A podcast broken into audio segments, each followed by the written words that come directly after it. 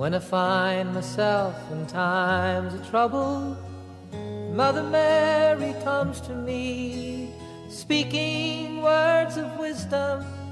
Let it be. 亲爱的朋友，你好，欢迎收听为你读英语美文，我是你们的主播永清，我在北京向你问好。我们在上期节目 Clear Your Mental Space 清理心灵的空间中设置了互动话题。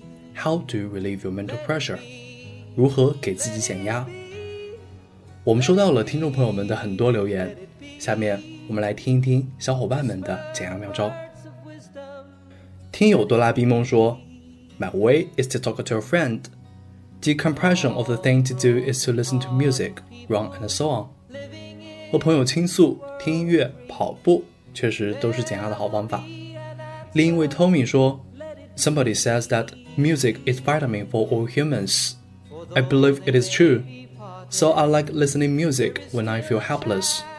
During the years I pass by, I'd like to choose Let It Be most of the time. When I feel alone, I always say Let It Be, me anyway to myself.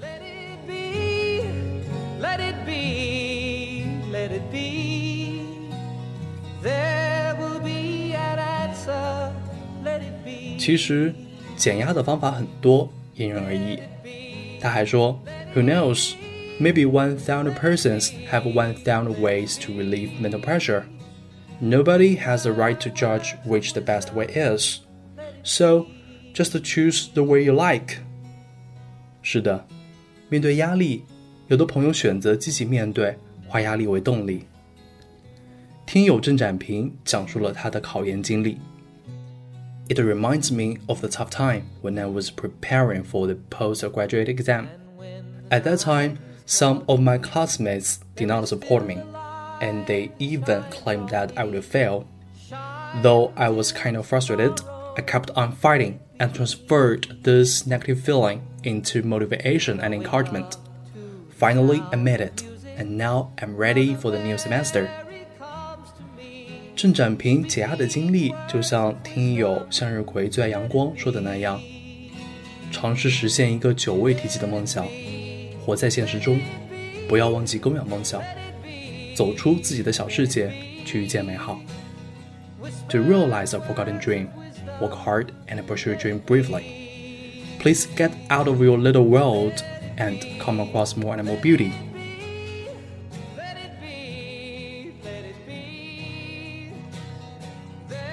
不管什么样的减压方法，适合自己的才是最好的。希望大家都可以找到适合自己的减压方法，乐享生活。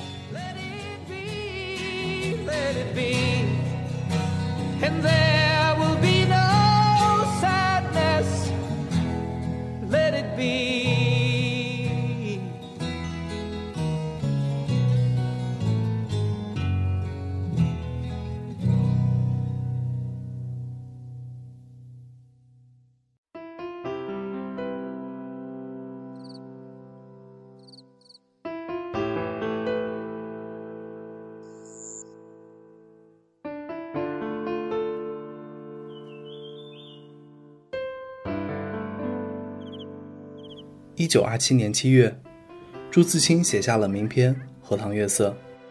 这个时期正是朱自清思想发生转折前的彷徨苦闷时期。那么，朱自清是如何给自己减压的呢？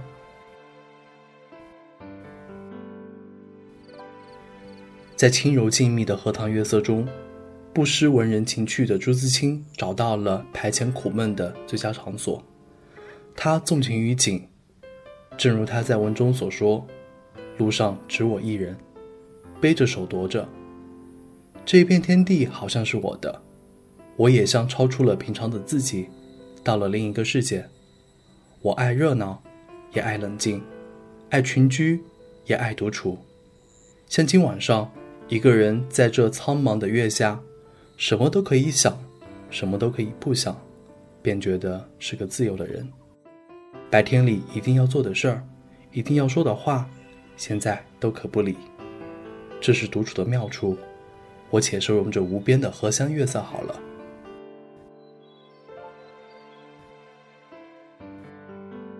下面，让我们和朱自清一起享用这无边的荷香月色吧。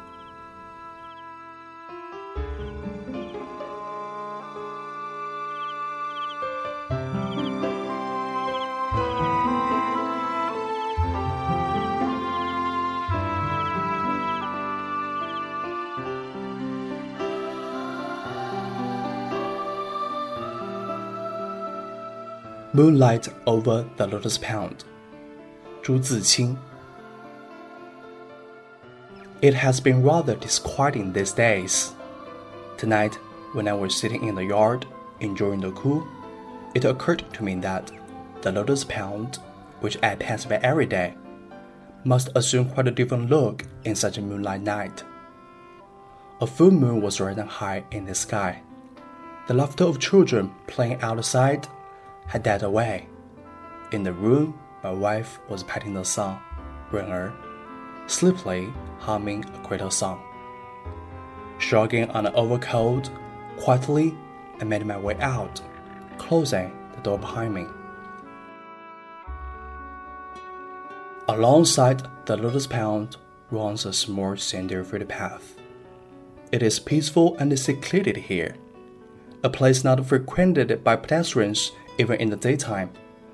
Now at night it looks more solitary, in a lush, shady ambience of trees all around the pond. On the side where the path is, there are willows, interlaced with some others whose names I don't know. The foliage, which in a moonless night would loom somewhat frighteningly dark, looks very nice tonight although the moonlight is not more than a thin grayish veil. I am on my own, strolling, hands behind my back. This bit of universe seems in my possession now, and I myself seem to have been uplifted from my ordinary self into another world. I like a serene and a peaceful life as much as a busy and active one. I like being in solitude as much as in company. As it is tonight, basking in the misty moonshine all by myself, I feel I am a free man, free to think of anything or of nothing. All that one is obliged to do or to say in the daytime can be very well cast aside now. This is the beauty of being alone. For the moment, just let me indulge in this profusion of moonlight and lotus fragrance. All over this widening stretch of water, what meets the eye is a silken field of leaves, reaching rather high above the surface.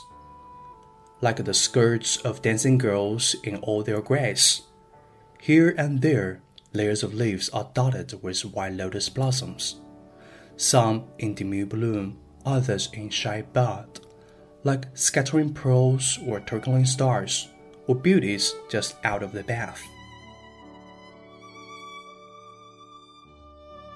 A breeze stirs, sending over breaths of fragrance, like faint singing drifting from a distant building. At this moment, a tiny thrill shoots through the leaves and lilies, like a streak of lightning straight across the forest of lotuses. The leaves, which have been standing shoulder to shoulder, are caught shimmering in the emerald hue of the pond. Underneath, the exquisite water is covered from view and none contains color. Yet the leaves on top project themselves all the more attractively.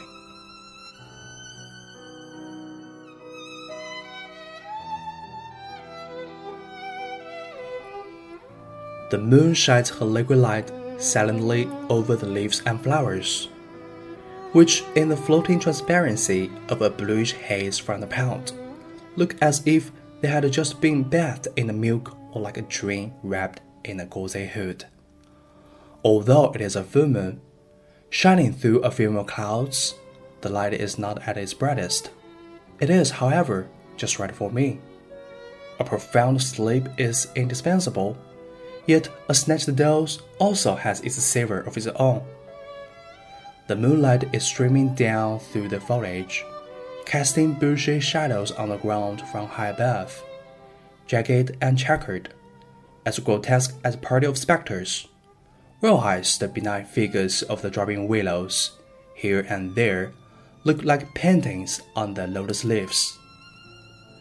The moonlight is not spread evenly over the pond, but rather in a harmonious rhythm of light and shade, like a famous melody played on a violin.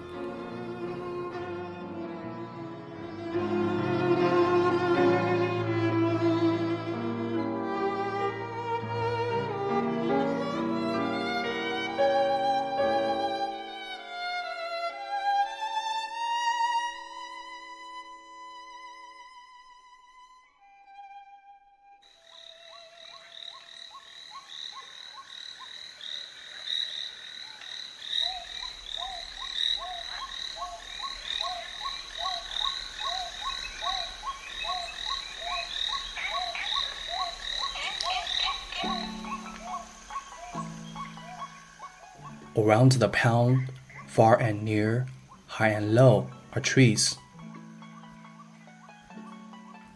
Most of them are willows. Only on the past side can two or three gaps be seen through the heavy fringe, as if specially reserved for the moon. The shadowy shapes of the leafage at every side seem diffused into a mass of mist, against which, however, the charm of these willow trees is still discernible. Over the trees appear some distant mountains, but merely in sketchy silhouette.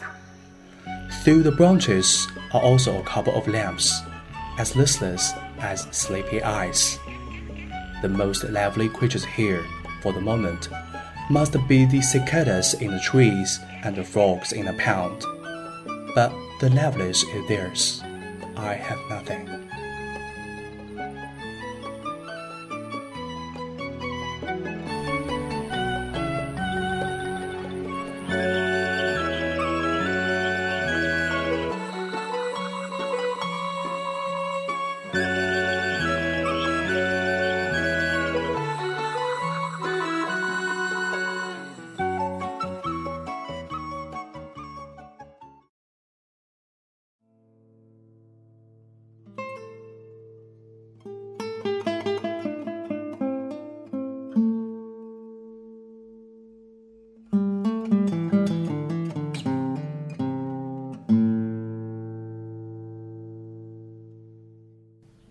Suddenly, something like Lotus Gathering crosses my mind. It used to be celebrated as a folk festival in the South, probably dating very far back in history, most popular in the period of uh, six dynasties. We can pick up some outlines of this activity in the poetry. It was the young girls who went gathering lotuses, in sampans and sing love songs. Needless to say, they were a great number of them during the gathering, apart from those who were watching. It was a lovely season, brimming with vitality and romance. A brilliant description can be found in Lotus Gathering, written by the Yuan Emperor of the Liang Dynasty. So, those charming youngsters roll their sampans, hot buoyant with tacit love, passed on to each other cups of wine while the bird-shaped pearl drift around. From time to time, the oars are caught in dangling algae and duckweed float apart the moment their boats are about to move on. Their slender figures, girdled with plain silk, tread watchfully and board. This is the time when the spring is growing into summer. The leaves are tender green and the flowers blooming among which the girls are giggling when evading an outreaching stone, their skirts tucked in for fear that the sampan might tilt.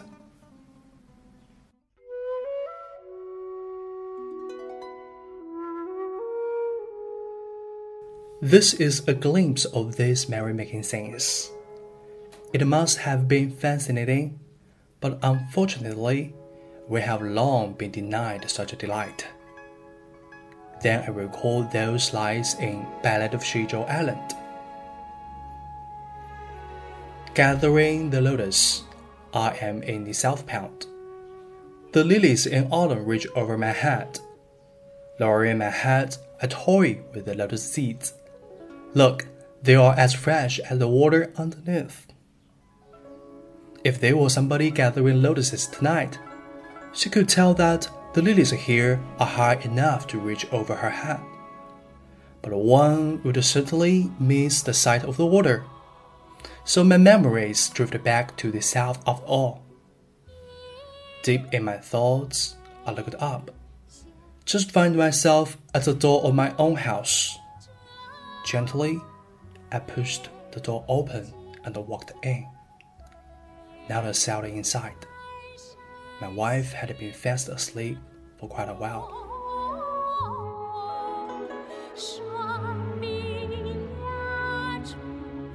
今天的节目就到这里了，我是你们的主播永清，我们下期再会。